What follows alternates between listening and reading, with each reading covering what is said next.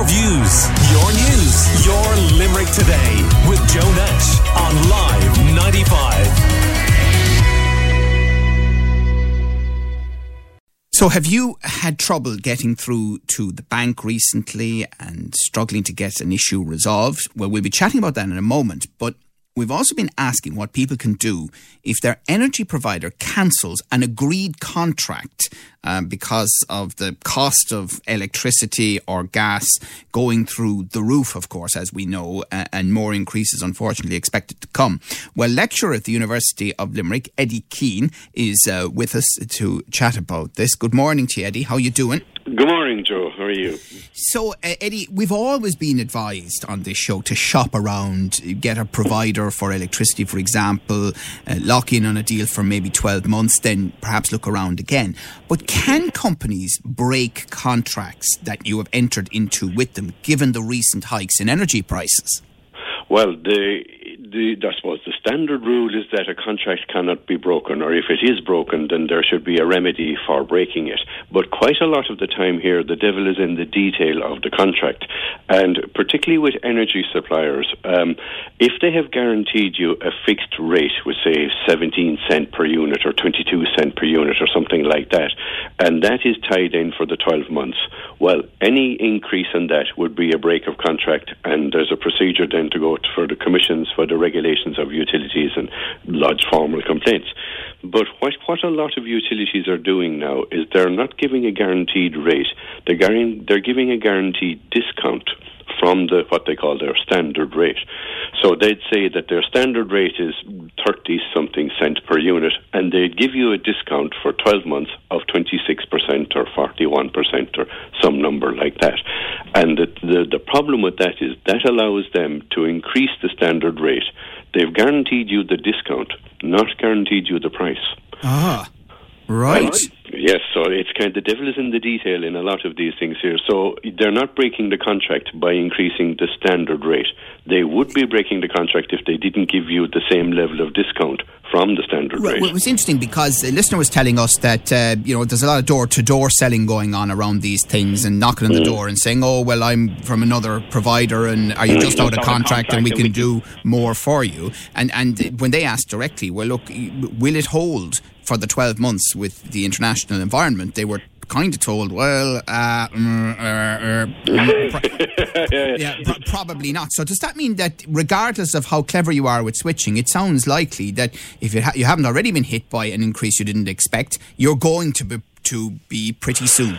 Yes, I suppose, unfortunately, yes, because um, for the energy suppliers themselves, the standard rate that they can charge, they need to get it approved by the Commission for uh, Regulation of Utilities, um, in the same way as uh, other like providers need to get um, their prices approved. So once the standard rate is approved by the Commission for Regulation of Utilities, they can then charge that. The, the suppliers can then charge that to consumers, um, long as they stick within the terms of their contract, and the terms of their contract would be to give X amount percentage of a discount. Right. So, Eddie, can you, as the customer in your 12 month contract, ring them up and go, Hi, I want to get out of this? Um, you can, but it'll cost, unfortunately, because practically all of the contracts have written into them something like a 50 euro um, fine or 50 euro fee, or I think it can go up to 100 euro of a fee for breaking the contract. Now, if you're willing to pay that, you can, of course, and, and they let you switch to, to another provider.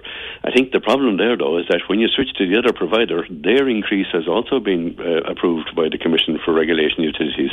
So Oh, it's you like you're jumping, as they say, out of the frying pan and into the fire. Okay, right.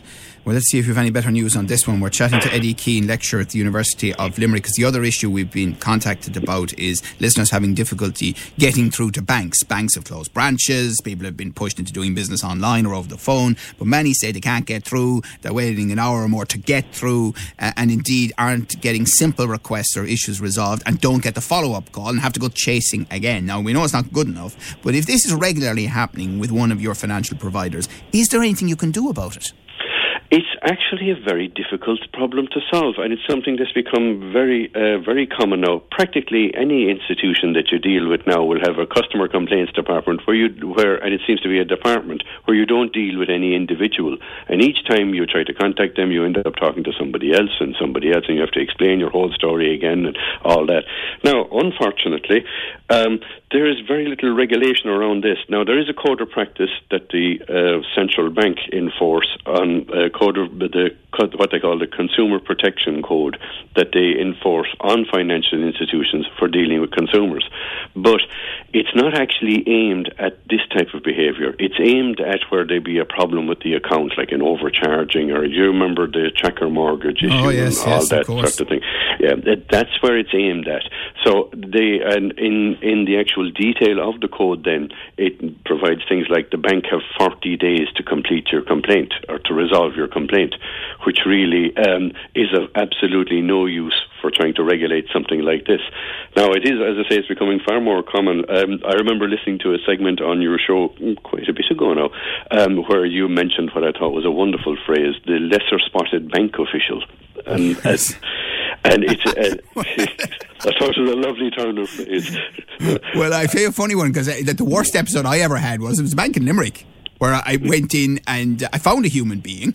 And Really? I was, oh yeah, yeah, and I was chatting away, and she was very nice and very pleasant. Got to my concern, and she said, "Oh yeah, sorry, can't help you. You have to go over there." And she sent me over to a bank of phones. And, and, and this is fact. This is fact. And I said, uh, what, "What? What do I do?" Oh, pick up the phone, and there'll be someone on the other end. And, and I said, "Where are they?" In Dublin, and I, and I said, "Are they are they part of the same?" Oh yeah, they're they're they're part of my. Can you not help me? In front, I'm standing in front of you. No, no, I can't. You have to go over there, and that's what I had to do. Yeah, I, I, I, I've been the soldier myself. Um, in the, in that uh, you have to go to the phone, talk to somebody else, else, and start your whole story Yeah, again. yeah. And, and, yeah, and all that. Um, and it's now one of the things that there is in this, and there is, a, as I said, there's always an opening for to try and do something about it, but it is quite difficult. The central bank themselves regulate the financial services, all financial services, and you'll often hear it in the adverts. that This this service is regulated by the Central Bank of Ireland, um, and they monitor un- unexpectedly. They monitor um, social media comments about the financial services. So rather than trying to ring up a, a, a bank or ring up a complaints department and all that, it might actually be as easy to create what you call a social media campaign, which would encourage the central bank to then investigate because they carry out themed investigations of the financial institutions based on customer feedback or, or whatever way you want to put it. That's fascinating. Now, now uh, the other thing is, um, Adele um, says she wanted an extension on the current account overdraft, which should have been simple procedure. And even when she called into the branch of her bank, it took longer than normal because she needed a human being, not a machine.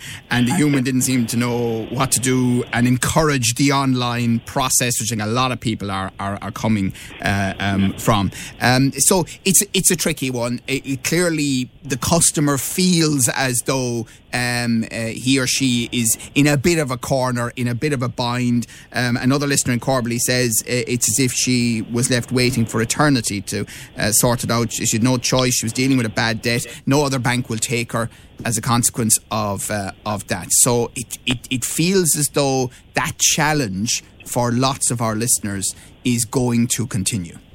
Unfortunately, it seems like the trend at the moment is to move move everything online, move everything online, and I think quite a lot of the companies are almost hiding behind COVID in this, in that they're saying, "Well, COVID has taught us a new way of doing it, so we're going to continue doing it that way because it's more business efficient."